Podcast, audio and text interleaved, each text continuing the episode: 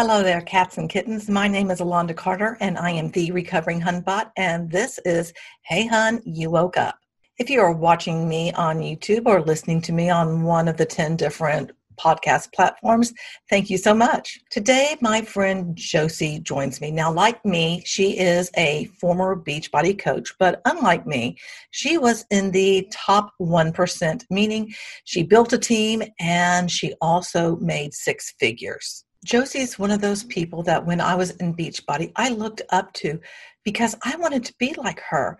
I wanted to walk across the stage. I wanted a team. I wanted to have what I thought was just all this beautiful life and glory. Although I was at the bottom and she was at the top, we both eventually did see that what you're told about multi level marketing or MLM is really not the truth. The contents of this video is based on my experience, my research, and also my personal opinions, as well as Josie's personal opinions. It is intended for entertainment purposes. Now, granted, I do throw some shade on the MLM industry, and I definitely am giving it a side eye. And there might even be some tea spilt here and there. Anyone that's mentioned in this video is a public figure, and I think we keep everything pretty much anonymous, but if you've been in the Beachbody bubble, there might be some things that you can figure out. This is not intended for anyone to go after anyone who is mentioned in this video.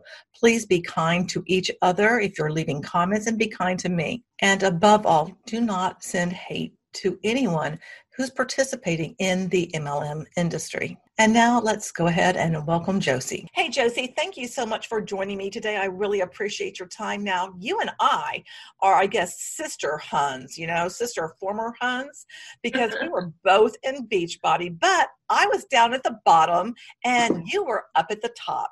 So today, I want to talk to you about what it was like to be at the top because I was always trying to get there. I wanted to walk across the stage. I want to know what that shit was like. I want to know all of those things. So thank you and welcome. Thank you for having me. I'm excited. um, yeah, it's very interesting because we are both Beachbody, ex Beachbody Hun, so we do have those stories there. Um, I can tell you the first couple years in Beachbody was so much fun. And I always like to say cults are always fun in the beginning. Like, I don't know if you've watched like Wild Wild Country on, um, or Wild Wild, whatever it is, on Netflix or like some other cult documentaries. I'm always telling my husband, I'm like, see, this looks so awesome in the beginning. And then you like get deeper in and you're like, what's happening? But at the time, you don't realize it's what you're involved in, you think it's you because that's how they program you to think that if something doesn't go how you want it or if you're stressed, it's on you. Absolutely.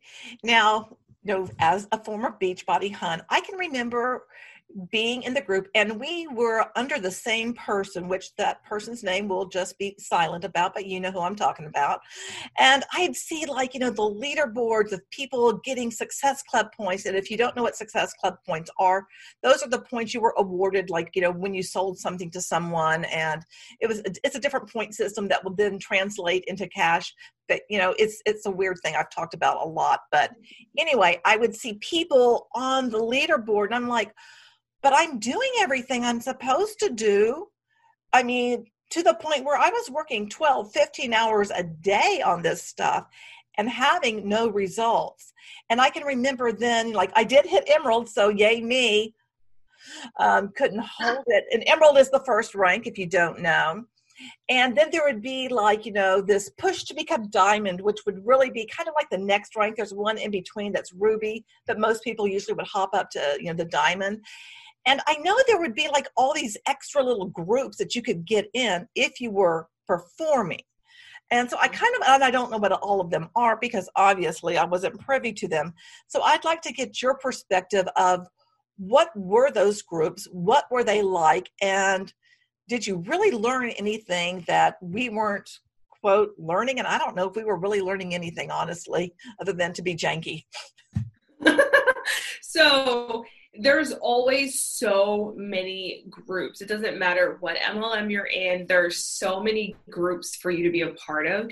And it is so overwhelming. Like anybody who's been in an, in an MLM and they're on Facebook, they can attest to all the notifications they get nonstop.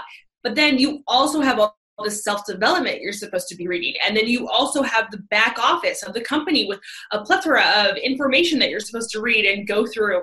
And it's unbelievably um, overwhelming, but they do it like that on purpose. Any cult, um, it's a part of information control. They flood you with so much information information that puts them in an amazing light. Like i said so they're always in the right you're you're in the wrong if something doesn't go well. Um, and so yeah you be, just become indoctrinated through all these different avenues and you don't even realize it because especially with these uh, groups that you're talking about it's just it's it's shown as like a reward like you said you don't get in them unless you hit a certain quota or you perform a certain way. And that was always really hard because I remember like I want I just like people and I like you know like I don't like drama I just want everyone to be like rainbows and hugs and unicorns and let's all just love one another and it's hard because as I moved up the ranks you know my upline was like no you only um, help the, the runners. You only work with the people who are having results. You don't reward the people who are giving effort. You reward the results. And that was so hard because it was like, huh. but they're telling me like that's what a good business owner does. So it's like, oh well okay and so you just get like involved in this like the girl i just interviewed who was from arbonne she was like her upline told her the same thing she said if they don't make money within the first week you leave them so yeah so i mean there's that's how it is as you move up but you have to remember like the more you move up the more you're involved in all these secret groups that you've earned and there's so much more information in there. So it's kind of easy in a way as horrible as it sounds to leave those people who aren't hitting those numbers because you have this and this and this and this to focus on now like that flood of information doesn't stop. And as you go higher you're going to run out of your warm market. Like people have asked me on my first anti-mlm video that i made they're like what made you successful? Like do you know what it was? Like what was and i was like i had a bigger network. Like let's call it what it is. I had a bigger network. And so the more that you move up, the more you're going to run out of that network. And you have to start running ads. And so, like, I remember paying like $300 for that um, ads course that you also took. And um, I didn't know how to run Facebook ads. Like I learned, but it was still very hard. They don't tell you that in the beginning, right? Like they don't tell you those things. They don't tell you all these things, or you wouldn't have joined. um, so yeah, the groups did teach more, it's it's exactly how a cult works. So when you get into a cult, they're going to make sure that they don't tell you everything because you would be like, hell no, I'm out. Like forget this. So they give you a little bit of information, right? And like then you hit emerald and it's like, yay, now we're gonna help you hit diamond. When you hit diamond, you get to be in this special group, yada yada yada. So when you hit emerald all you have to do is you just keep doing the i can't remember what they called it like the daily vitals or something and you would do your workout you would invite people you would drink your shake and you would do yada yada all those things and you would post about it right so that's all you have to keep doing but that's that's not too hard right? Like you're just being a product of the product. You're sharing what you love. That's great. And you help other people do that. So that's not that hard. But then once you get into like diamond ring then they give you a bunch of more information. And you're like oh okay. And, and they start teaching you like content creation. And as you keep moving up like when you hit star diamond which is when you have a diamond under you then you get um, you get like a bunch of other special things and you get more groups to like start you get into the star diamond groups basically um, and it's just more and more information and it it just never ends and i just like remember being like the higher i got like yes, it, it was great with like the money and getting to pay off some debt and like, you know, helping some family members. That was great. But I had somebody ask me in an interview, they were like, Did you ever ever feel like you made it? And I was like, No. no, because there were 15 ranks to hit after you hit diamond. So you have to you you they want you to hit 15 star diamond, right? And then once you do that, what do they do next? you you want to hit 15 star diamond in your second business center you start all over again like you're you never make it you never make it so even though like you have days of celebration um you have to keep going immediately. And I remember like when I started to wake up from the illusion was in my third year and I was at a retreat, which was with our upline. And then a few other there were like two or three other people who had been in the millionaires club. So they've earned a million dollars throughout their time in beachbody and they were there and I felt so lucky to get to be there because I was a three star diamond. And I was like, oh my gosh, I was a six figure earner. And I was just like, oh my gosh, I'm going to get to learn from them. Like, I'm going to hear how to do it because I had just been spinning my wheels, right? I had been trying to run Facebook ads. I had been posting content like three times a day. I was creating content like a month ahead. I was running groups for my challengers. I was running groups for my team. I was trying to recruit. Like, it never effing stops. And so I remember being at this retreat and one of the girls there, she had hit 15 star diamond. And you and I know what happens when you hit 15 star diamond. You get 15 star diamond day and they fly you out to corporate and they lavish you with all these balloons and flowers and plaques and trophies and you get to be interviewed on camera with the CEO and congratulated and like they have all of corporate line up when you come off the elevator to like be there to congratulate you. and I mean, they show us these videos and they're like, you can do this too. Like, this is what you want. And you get to go on like this special trip with other people. And so I'm standing next to her in the kitchen and we're all like kind of on our laptops, like trying to work. Like, nobody was having fun there. Nobody. Everybody was miserable. Everybody was exhausted. And this was when I was like, oh my gosh, like, why is nobody happy? Like that's what started to scare me because I like to do things for fun. I like to, I, I, know that things can't always be fun, but I'm like, this is a special retreat that we earned. Why is nobody happy here? and so I was next to this newly 15 star diamond coach and I said, So I said, How was your 15 star diamond day? And she goes, You know, it was just one day and I lost it. Like physically, like to her, externally, I was like, oh, okay. And then internally, I'm screaming. I'm like, what the hell do you mean it's just one day? Like, you're saying it wasn't worth it? Like, like it scared me. It scared me because I'm like, what am I working so hard for? And I started to realize that my ladder I had been climbing so long and so hard was leaning against the wrong building. Wow just wow because you know being down at the bottom and wanting so badly to get up there where you had been i can remember thinking and i still think about this it's like i know how much work i was putting in. And i'm thinking it can't possibly be less work when you get up there because and i always talk about like it's kind of like a jenga puzzle because people leave and you got to like plug it back in and you have to keep on trying to fill those holes up constantly because people don't stay because they're not experiencing success. And i've often thought they've got to be mentally and physically exhausted but yet on social media Uh, when they're doing videos, when they're doing any, you know, poses for the camera, do, doing anything, it looks as if they're quote unquote living their best life and all of that crap. I mean, so what are they really doing? Is that all completely fake or is there any part of it that's real? So, I mean, it's real to you in that moment, right? Because like i mean i was able to go out and like buy a mercedes. Don't get me wrong like i was making payments on it but like that was mine. I was making so much more than i ever did as a hairstylist right? So it's like it's kind of like cognitive dissonance. So it's like you're you have these things like the money the the material stuff that you can buy um but then the other part of your brain is like this is so hard. Like why is this so frustrating? Like this is just like when do i get to like mentally relax? Like this is just oh like i feel like a hamster in a wheel.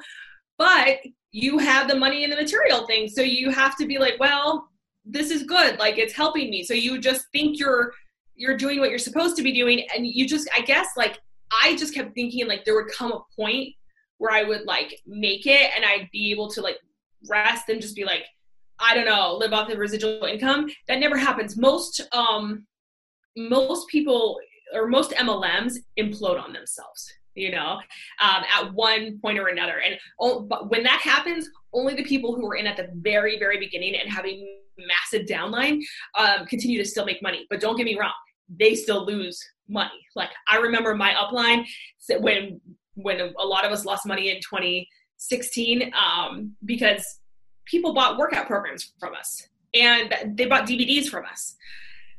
And Netflix and Hulu were on the rise back then. Like they were just like rising up, like they were becoming so popular. People weren't buying DVDs anymore. Like I can't tell you the last time I bought a DVD. We don't even own a DVD player anymore. So our income, my income went down so much. And I wasn't the only one that happened. I remember my upline like complaining that she lost millions. and she was earning like I remember her telling me um in 2015 she earned 3.5 million. So I mean they lose money, but it's for them it's not enough to walk away. But um it's i i just thought at the time it was that company and i thought i'm going to find a better company one that treats its distributors better. And i joined two other companies and i got to the top in those companies and i was like this is not like what's going on? And that's when i started to realize it's the system. It's the entire business model of an mlm it's not a specific company. Well, you mentioned something earlier, and it's something that I often talk about because I, I say that when you join one of these things, if you already have influence, like you said, you had a large network, that's one thing but most people don't have that. They don't have that big network. Right. And, you know we all know people who were you know married to a baseball player and you know something that gave them a very large network. And it's like well no wonder you're successful or you're the sister of one of the super trainers. Well no wonder you're having success because you know you're not your average joe so to speak. But mm-hmm. they try to make it sound like that you can just be anybody and come in and actually make money. But we both know that's not the case. That if you don't have that built in network where people will say yes, then you're just going to be on the struggle bus like what I was on. Absolutely, 100%, no doubt. And these are designed in a way, as you've said, to get you to keep going because you are in all these groups. And I know you and I, I think we both joined, um, paid for some of the same things where I'm like now paying to be in groups that aren't part of Beachbody so I can learn more things so that I can have success. But yet that still wasn't happening. And that's where I learned the Facebook ads and yada this, yada that, the social media coaches, the network marketing coaches, the personal development coaches. I mean, like, how many different coaches do I need to go to so that I could actually, you know, find results. But then you're not going to for the most part, most people, because like you said, it is the system. It is designed for most people to fail. But I want to kind of go back to um, like what people who are at the top how are they feeling about making social media posts about being in different groups their responsibilities are their responsibilities tremendously different from what it's like when you first start, when you're down at the bottom and on the struggle bus.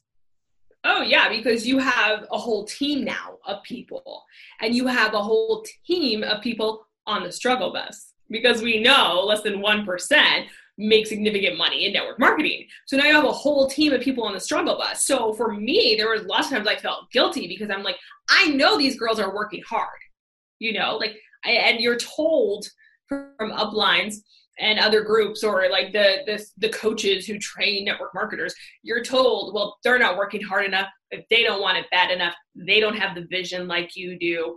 And you're just told to leave them that's just so sad and so wrong on so many levels. Um and it doesn't help it doesn't help when when you've made the money because then it just reinforces the idea that well if i did it they can do it. Like you know like if i did it they can do it. And like people will be like well why don't you look at the income statements of the company yada yada. Well any type of um what's the word? Any type of not explanation but any type of thing that somebody says like well why didn't you do this? Why didn't you do this? Why didn't you do that? Why didn't you look at this? Why didn't you look at the facts? An mlm has an explanation for all of those like all of those. So we were told oh well the income statement doesn't take into into account um, just the coaches working to make money because there's discount coaches, people who only buy the product and they sign up just to get the product at a discount. So those are included in the income statement. So it's really not giving the full advice. So you're like, oh, okay, so there is a greater chance of making money here then. And then when you make money, it just reinforces the idea that, like, okay, I did it, you can do it too. And then when they're telling you at the top, like, these people just don't want it bad enough, like, it, eh, it's awful and it's just, it's such a cult. You know and i've talked about that because i knew that i was being looked at as a discount coach even though to me i was like work working my business even though i wasn't getting the results. But i knew that they're like lumping people out like oh they just love the products. No we don't love the products. We are looking to have that lifestyle that we never could obtain and I find that really interesting that they reinforce to you that there's like all these people who just happen to just love it so much. Because you know what? I've never met anybody on the streets that have come up to me and been like, Girl, have you heard about all these great products from Beachbody? Not a single time ever. It wasn't until I was part of it that then all of a sudden, you know, I fell in love with the products because I was part of the system. So I find that really interesting that they try to kind of, even though they're showing you the facts, kind of, sort of, with the income disclosure, but they're twisting it for you guys who have, you know, risen to the top so that you continue to believe, like, oh, yeah, okay, so that's why it looks like this. It's really better than this, but they're mm-hmm. including this. That is incredibly interesting, incredibly deceiving, and even more thought reform, you know, that you're experiencing as you're hearing more of this sort of stuff especially the stuff of like well they don't want it hard enough. They don't they don't have the vision. You know you do but they're not like you. So i can really see how that sets up that you know that black white the in the out kind of you know group setting. Right and you don't want to question stuff or um, you know, use critical thinking, which they call negativity, because then you're lumped into the them group, the us versus them. You're lumped into the them group. So you just want to stay positive, uh, which just shuts down your questioning, basically. I remember to answer your question about like the social media thing, I got so sick of constantly having to take selfies and post them and share like everything about my life. And I remember when I first started, um, my upline had said, she was like, it was one of those groups that you were talking about. Like it wasn't an emerald group. I think it was when I got to diamond. It was the, it was, um, then we, she put us in like a special training group and she taught us to make our our social media like a reality show. She goes, That's what I do. I, I, make my social media like a reality show because if you look at like the Kardashians, people love to follow them. And so I make my social media like that. And I share pictures that like show what I'm doing in my life and yada, yada, yada. So I got real tired of that reality show by probably like my third year in. It just was like, oh my God, like I'm so tired of posting content because your life becomes lived to only take content like to give content. Like it's not actually you living your life and it's exhausting. And I started to have like this awakening when it was the last summit I went to, the Beachbody conference, and the Star Diamonds were in the back of the stadium underground where like the football players come out onto this field. So we're back there in this like hot, sweaty tunnel, uh, waiting to go out on stage and be recognized. And they had us lumped up by like four, uh, one star diamonds, second star diamonds, or two star diamonds, three star diamonds, and all the way on. And I just remember everyone being on their phone on a Facebook Live.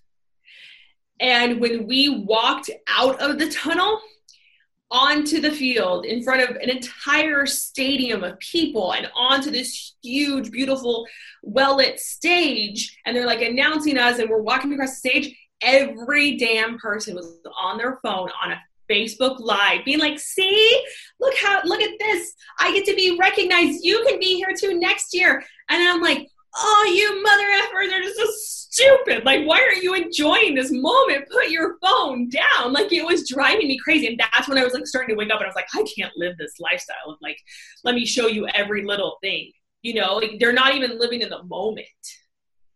You know, that's so interesting because even me down at the bottom, I mean, I got sick of, you know, taking selfies and, you know, showing my dogs or my husband and I. And it's like, it's like, oh my gosh, it's like, you know, can I just have a day? But you're, you're always on. You, you, you never have a day off. You know, it is, it's like, I, I have never worked so hard in so many hours in my life not even through the two grad programs I've been through. I've never put forth so much energy towards something. And I mean, you had results, and I know you probably put in as much or more energy in than what I was doing. And I just, you know, at the end of the day, for those people who made it, that seems really sad that they weren't able to enjoy it. But I guess also it goes into just mentally you have to keep showing everybody how fantastic everything is. So you really do become a completely different person. I remember women being worried to get pregnant because they were worried how that would affect their business because when you're pregnant, you're not going to be posting before and after pictures of your weight loss transformation. You're not going to be posting, you know, skinny pictures of yourself like and i just remember thinking like this is so screwed up. And i remember thinking like i'm not having kids. I don't plan to have kids. But at the time i was like on the fence about it. And i, was, and I thought the same thing. I was like what if i get pregnant? Like is this going to hurt my business? Like that's such a messed up thought to have but it's just you, when you have to document your life so much and, and you're a health and wellness company and everything's about the next program that's launching and the best before and after that you could get from it to get more sales and to get more people in, onto your tribe like that's the mentality of it and i would see all these people even people on my team who would get pregnant they would have a baby and then within like four days, three to four days after having that baby, some people would even do it like two days. They would be posting a picture of themselves in a crop top showing their stomach and they're like i'm so happy i kept working out during my pregnancy. It's helped me snap back. See how flat my stomach is now. And i was like mama you just pushed out like a 10 pounder. Like go take a nap. What are you doing like you can't take time off. It's scary and and that's so funny because you know they they really slam you know corporate america or any other job anything outside of mlm it's completely slammed. But yeah guess what? You can take time off. Like this past week i took a day off to go to my friend's funeral you know but if you're mlm you know i would have had to have been posting stuff about see look i can even do this freely but you're not free. To me i really feel that mlm enslaves you it's like they put shackles around you and they keep you just entrenched in something. And I think it really oppresses women. It doesn't empower them. Absolutely. And what's interesting that you just said that is because uh, so our upline was not around very often for us. Even once you got higher up, like once you got higher up, it was it was expected of you. Success was expected of you. So hitting your quota, like you don't get a, a, clap for that. Like you were supposed to hit your quota. You've been doing it for a year, so why wouldn't you do it now? Like that's the mentality it was. Um, unless you hit like 15 star diamond, which like 0.01 hit that.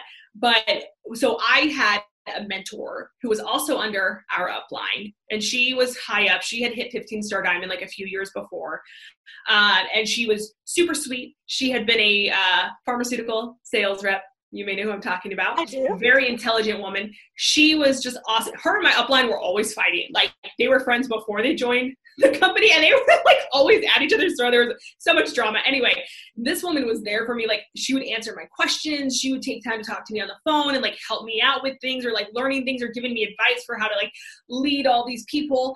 And I remember the year that I left. I left in March of 2017. Like everybody was pissed off. Everyone I knew was just like my income's going down. Like this sucks. Like because we're we were just told oh no everything's fine. You just need to work harder. And it's like bs and so i remember her telling me i walked away from corporate america because i felt like i was in handcuffs and now i feel like i have beachbody handcuffs on me. She actually said that? She said that. And then when I left she was the one who made a video about me and the other people who left, calling us traitors, comparing us to Lamar Odom, and saying that we were never there for our team. We never made the kind of money that we said we did. All this, it's still up on her YouTube. I, I saw the video. I, yeah. I, watched it. Yeah. And I just was sitting there thinking, like, you liar. You lie. What are you talking about? You said Beachbody is like another pair of corporate handcuffs on you. But when you have a mass exodus of people, you have to say those things to save your team, to save your money, which is your livelihood. And that's exactly what she was doing. She yeah. also blocked me, which is sad. And it's sad because it's like, I really liked her as a person. She was awesome. But it's like MLMs ruin relationships. And if you leave, you are shunned, you are excommunicated. And just like how Scientology takes out those articles and writes hate blogs about you, like that's what happens. Yeah. Now, when I left, nobody really knew, and I just kind of like because I wasn't really involved in everything the way that I had been. So it was it was nothing. It was nothing. But the year of 2017, I remember that because the back office used to tell you how many coaches there were in the network, so you could see that number. And then they changed back offices. And it's like you couldn't see that number anymore. And I always found that so interesting. I'm like, because I was seeing that number go down and I was telling people, wow, it's gone down to this. And I, I'm pretty sure that's why they took it away so people couldn't like monitor that kind of a thing. Well, they also said in that same year when compliance was just terminating people left and right because they changed the policies and procedures because so many people who that was their livelihood, they were like, I got to pay my bills. So they joined another network marketing company while doing Beachbody. And they were like, okay, I'm going to work this one as well, but I'm still going to do Beachbody, but I, I need to make more income. Beachbody didn't like that. But their policies and procedures stated that you could do more than one MLM as long as it wasn't a competing health and wellness MLM. Well, they didn't like how many other people were doing a second MLM because it sends a statement to everybody mm-hmm. below you. It says, I'm not earning enough. Hello. So like everyone below you is like, well, maybe I shouldn't be trying to like get up there. They're not going to be able to make, you know, pay their bills. Maybe I should try for it. So Beachbody changed the policies and procedures and stated you can only do one MLM. Then they said all because all the all of us were like, wait a minute, we have discount coaches, people who just sign up as a coach just to get the discount, and they're involved in like Mary Kay or 31 or Isagenix or whatever. I'm like, what, what are we, we were like, what do we do about those who are discount coaches? Like, are they still allowed to be in those MLMs? Because they're not working the business. And the head of compliance said, we have never had discount coaches. You are either a coach or you are not. But I can prove that's false because they made the mistake of sending us out our year in review, uh, which you got once you were like a certain rank. Every year you got your year in review. And in your year in review, I, I remember printing this out before I left because I said, I want to have a copy of this so I never forget why I walked away because there was just so much drama. Um, let me find, hold on. Let me bring out the receipts. Aha, okay. So the very last thing, it says 6% of your PS coaches were discount coaches at the end of 2016. See discount coaches? Uh-huh. Yeah. So when they said we didn't have discount coaches, we never had, you're either a coach or not, they were lying through their teeth and they knew what they were doing. And I saw people have their livelihoods taken away from them just like that from somebody just calling compliance and being like, I think so and so has joined another MLM and like without even checking they just terminate them. And there's nothing that person can do because they're not protected as a 1099 contract worker. People were out for blood. It was the most vicious thing i've ever seen. Oh i remember all of that. I was i was right there. And at the time i was saying that i would bleed blue that i was so entrenched right. right. everyone body. said that. You know craziness. And I, I, can remember calling compliance on people you know because I was like, I thought I was doing what I needed to do, that I was protecting the company, even though the company didn't give a flying pig's butt about me or anyone else. All they cared about is making money. That's the bottom line, you know? I remember when I left, because uh, somebody sent me a screenshot of our upline, what she posted in her group, and she had posted, which keep in mind, I'm not here to like villainize her. I think that the CEOs of MLMs are the corrupt, evil people the, the distributors, even the highest ones in the company, I just think that they are victims. That's yeah. that's what I think. But to show you the mindset of how they think, like our upline had posted a picture not long after I left, and she had put on her wedding dress and was holding uh, her what do you call it her bouquet from her wedding and she had like taken a picture smiling and holding it and she was like you know marriage is hard but you make a commitment and you you promise that you're always going to work on it you're never going to leave you're always going to be there you're going to follow through with what you said well, I want to ask you, how many of you are married to your business? Because I am, and I will always be married to my business because I made that commitment and it just went on and on and on. And I remember thinking when I saw those screenshots, I was like, no, you don't marry a business. That's not business smart. What are you thinking? Like, but that's the indoctrination that occurs deep in. And she didn't post that on her regular public social media because she knew how crazy that would look. She posted that in the private groups with the coaches because she was worried about more people leaving. Well, and that just gets people to like say yes more, you know. And if they're like, "Oh, yes, I am committed, I am," so they're going to like keep them in because you're trying to keep your, you know, Jenga tower. You know, you're just trying to keep it all aligned because otherwise, it's just going to collapse. Oh goodness! Yeah. Now, something else I do want to ask you about because, I mean, I remember going to Super Saturday which was a quarterly event, and also going to Summit, which is the conference. And when I looked around, I'm like, okay, well, one of my friends was African American. She was on the same, you know, team that we were on. And then anyone else was pretty much white women. You know, there mm-hmm. might have been a Hispanic here or there. And other than that, it was just like white and blonde. you know, that to me when I looked around. And I always found that to be like, wow and especially now on the other side as i'm looking at things i'm like why is it it's just like it's mostly white women and you being you know part mm-hmm. white part you know african american mm-hmm, yeah yeah it's like you know you had to deal with the fact that it was a bunch of white women around you mm-hmm. and so i mean were you able to recruit other people like you know were you able to create if I can talk, were you able to recruit other black women or was it, you know, white women only? And what was it that, you know, what do you think that attracts predominantly white women to MLMs? So to answer the first question, did I recruit black women? So I never cold messaged anybody. I never cold messaged anybody, which is why I created so much content all the time because I was trying to be an attraction marketer so people could approach me because I just knew I was like, I don't like to be cold messaged. I don't want to do that to anybody. Um, so I didn't tell my team they had to do that either. I was just like, you know, work on content, yada yada, which is also exhausting. Don't get it twisted. That's also exhausting. Um, I never had black women approach me about it uh, no and but a lot of my network um, in the beginning was a lot of white people because i come from a very small town in the middle of missouri. Um, i was one of out of 350 people in my graduating high school class um, four of us were black. There were four black girls in the entire class of 350 people. Two of us were mixed including myself. I mean so which was a very tough upbringing dealing with racism and everything. And so no i mean i i had a lot of um, people in my network who were white. So i would say to answer your second question like why there are so many white women in mlms i really think it just all goes back to it goes it, these roots run so deep. It goes back to systemic racism. It goes back to um, capitalism and the ugliness that is capitalism and how capitalism caters to white America. That's what they do. All their ads, like all their, you know, everything, it caters to white America. So that's why I think MLMs are mostly white. They cater to white America.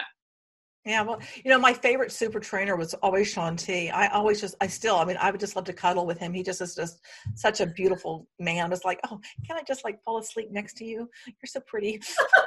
he was pretty. my husband was always like, yeah, yeah, yeah, yeah.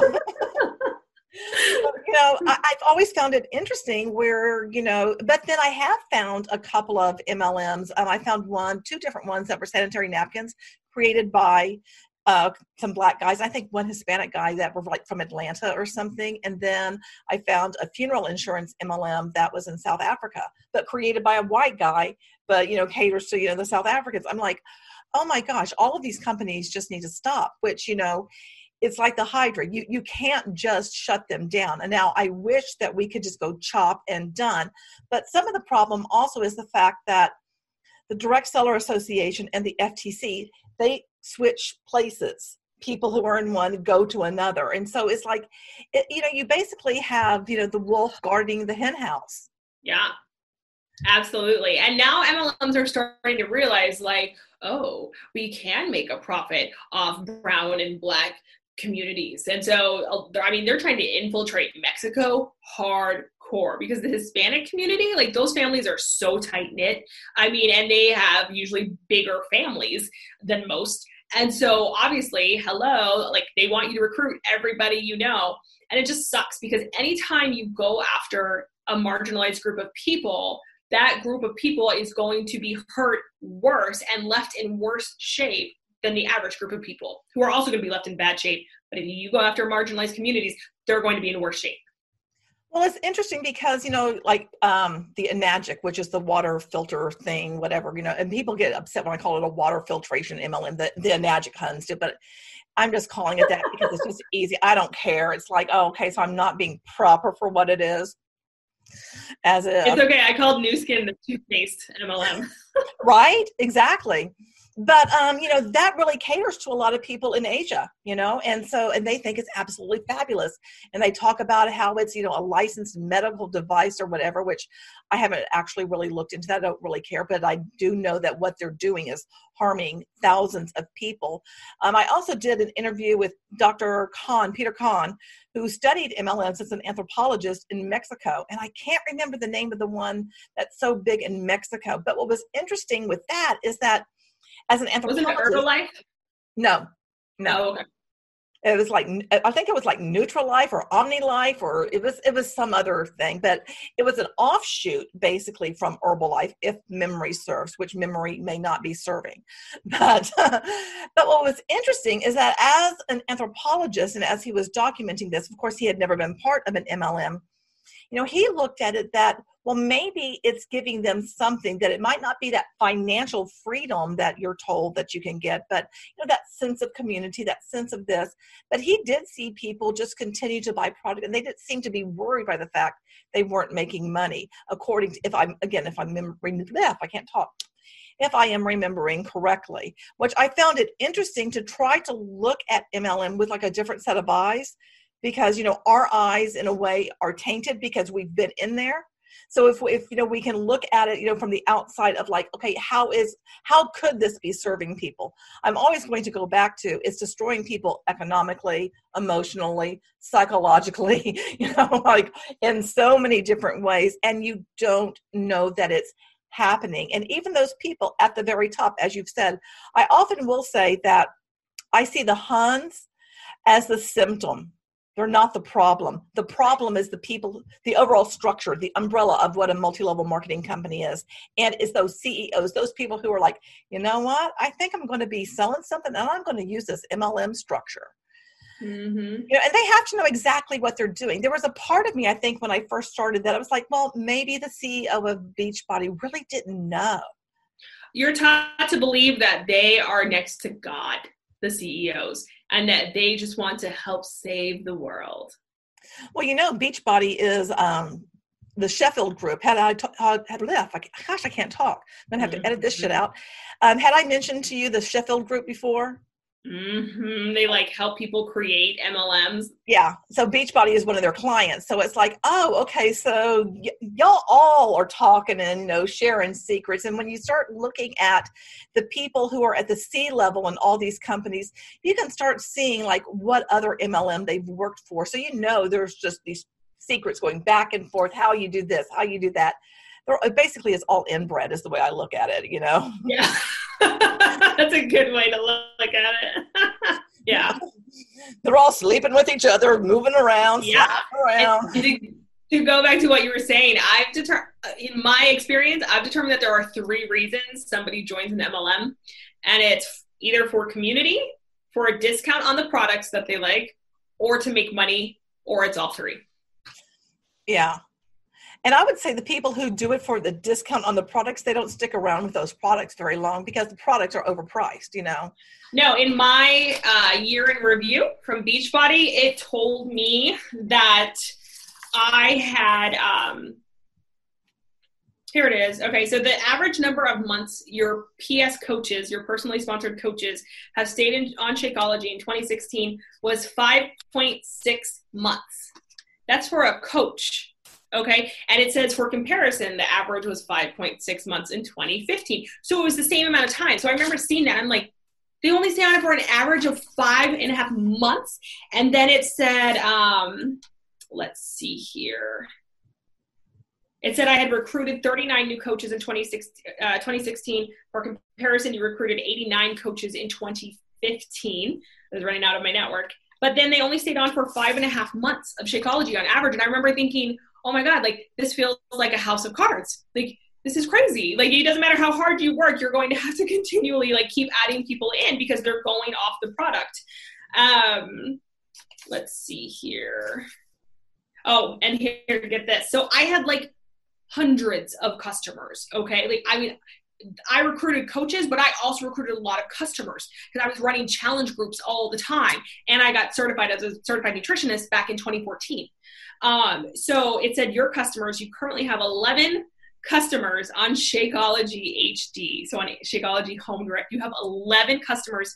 Um, and for comparison, you had 23 customers on Home Direct this time in 2015 and it said that the average number of months your customers stay on Shakeology in 2016 was 2.4 months. And for comparison, the average was 2.3 in 2015. Well, it is a house of cards. Wow. Okay, you know what? What I'm kind of curious about is okay, those people at the top I guess they're not doing those four vital behaviors that those at the bottom that we're all having to do, the invite, the, you know, and all this crazy stuff that we're doing. How are they recruiting differently or are they recruiting differently? Because you said you didn't do any cold messages. And I did do cold messages. I did try attraction marketing. I ran Facebook ads too. All for naught. Mm-hmm. So ads, um, the, one of the top people now. Um, I've told you before the story, but she's our up, ex upline's like best friend. Uh, now, now she is. Now that she she proved herself and got to the top as a 15 star diamond. She, I remember asking her because we started at the same time. We once led a team call together, and then all of a sudden she just started taking off. And I was like, "Yo, what are you doing? Like I was messaging her, I was like, hey, what are you doing? Like, how are you advancing so fast? This is crazy. Like, congrats, but what are you doing? Because we're all over here struggling. And it wasn't just me, like several people from the team who were like star diamonds were being like, hey girl, what are you doing? What are you doing? She would not return her messages. So I was like, well, screw that. So I went in our our big group and I tagged her and I was like, hey, I messaged you. Can you tell me what you're doing to advance so quickly? Like, I don't play. Like, let me know. I would let you know. And so then immediately I got a message from her. She didn't answer in my public post. She's like, hey, um, so I started an ad a few months ago, like, because this was probably around like March. She was like, I started an ad in November. I did not have money to do it at all. I put it on a credit card. I spent $245 on an ad in November and it just started taking off and it's just been taking off ever since. And so i just keep putting money to it. I'm not going to change it. I'm too scared to touch it but it's been getting me a lot of leads. And so like to this day she still runs that ad. Uh, and i mean she just stayed with that ad. It like it helped grow her network. Um, but so it's it's things like that. Like they're running ads and they're they're also running ads on like google or youtube. Like it's not just facebook. I mean it's extensive. And they're hiring a lot of people to do that for them too. Well, you know, what's interesting with that person that you mentioned, she has a background in marketing. So it's like, okay, you're going to kind of have a leg up on how to do some of those things. Because I can remember, because I, I think you were in a social team builders also. Were you in that? Mm-hmm. Okay. Mm-hmm. I can remember do, doing like the 10 different ads and trying to do the A B split testing and all of this and finding your winning ad and all this crap. And I spent um, in that year a couple of thousand dollars, you know, on ads. And I got nothing out of it at all. So, I mean, learning how to do ads and finding an ad that will work that again that's something that the average person may have to invest thousands of dollars in to find something that might work you just can't come out the gate and put something together and it's like boom it's just going to take off i think you have to have you know like what she had a bit of some knowledge you know to be oh yeah how to do that oh yeah well one of the top people uh, her name starts with an A. Um, last name starts with a B, as in boy. She, or is it, is an M? It's an M, I think. Yeah, M she i remember listening to her on a team call that was in like one of those special elite training groups and she said you know i used to be a i think she was like a paralegal and she's like i knew from working at this law firm that 10% of their budget went to marketing. So that's what I did when I started with Beachbody. 10% of everything I made went to marketing. And I'm like, what? Like, I didn't know that. Like, but then again, I don't come from a marketing background. I wasn't trained in marketing. So I'm like, what in the world? Like all this time, like no wonder you have over 200,000 followers. Like all this time you've been putting all I'm like, I just had no idea. And that's the thing. Like people don't know this, but yeah, if you have a experience in marketing, you do have a leg up, but they like to tell you like, no, anybody can do it. Anyone. Yeah. And like the little marketing classes that we would take, it's like like that's going to teach us the things to and it was like so surface. so basic. I mean, I did I learn some stuff? Yeah, I learned some things I didn't know, but overall, did I learn enough? No. If you want to learn marketing, go get a marketing degree. Don't do it through some. Well, yeah, my my friend's getting a marketing degree, and the first thing they're teaching her in her first and second semester are tax rules and tax laws. And I'm like, oh, I wish I had known that. It would have saved me $11,500. Yeah, because you're never told about any of that. That's never spoken about. I've never heard anybody in MLM talk about, you know, what you need to do for taxes or, you know, how to do anything to set up a, a real business because the bottom line is, is you're an independent contractor you don't really have a business per se unless right. you're an LLC or something. And if you do that, I sure hope you start, you know, taking some classes and something and figuring out all the other things that you need to know because you're not going to get that kind of information in multi-level marketing. Right. They don't like they never taught me how to set up an LLC or S corp. I had a family member who was kind enough to teach me how to set up an S corp. Um, and I, I was a little too late. Like they didn't, like the company didn't tell me, nor did my upline, like, hey, if you don't set up an LLC or an S corp or a type of umbrella, mm, you could be penalized because the IRS doesn't like you funneling all these funds into your personal account. Or they don't tell you that, like, hey, when you reach a certain level of income, you have to start paying quarterly taxes because otherwise you'll be penalized fines and penalties and that's what happened to me. Like everyone people in my first video were commenting like you didn't know to pay your taxes. And i'm like of course i paid my taxes. I was a 1099 as a hairstylist for seven years. I didn't know about quarterly taxes. I didn't know it was a thing. I didn't know i had to do it once i started reaching a certain income. And then i get slapped with an $11500 fine from the irs and i'm just like oh my gosh like i had no idea about this. And it's it's so pathetic because I'm not saying that an MLM has to be your CPA or teach you what a CPA does, but they make sure to give you an abundance of information based in like toxic positivity and thought programming and zero financial information. Yeah, absolutely. 10,000%. But yet we have all these people running around talking about, the, you know, I'm a business owner. And the thing is, is that the Huns didn't come up with the idea that they're a business owner. I mean, you start looking at the literature from MLMs, they're telling you that on their websites. They're all telling you about you can have your own business. It's like it's not your own business.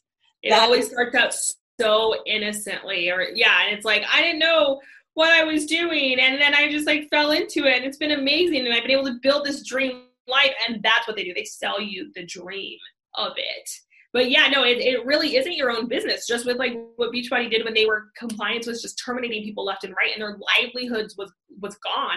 Or like when Advocare went out of business with the um, distributors, and they like terminated hundreds of thousands of distributors. These people like their livelihoods just gone. That's not your own business. No, absolutely not. Not at all. Well, girl, I want to say thank you so much for your time. Um, I'm I'll pause this and then we'll wrap up and all that stuff. But thank you so much for being here. I really enjoyed this, and I know that we can get back together at another point and talk more about stuff, and maybe just about you know MLMs in general and the the cult like nature of everything. Because I think that is so very fascinating and breaking all of that down is so important because like you said those at the top they're victims just like those at the bo- bottom are everybody is being victimized by it and you know to some degree i would even say the ceos become a victim too because it all started so long ago and they just thought like oh i can do this. But at some point i think you kind of i don't know become kind of a scammer yourself when you're at the top. Yeah it's it, it all runs so deep. It's very cult like thank you for having me.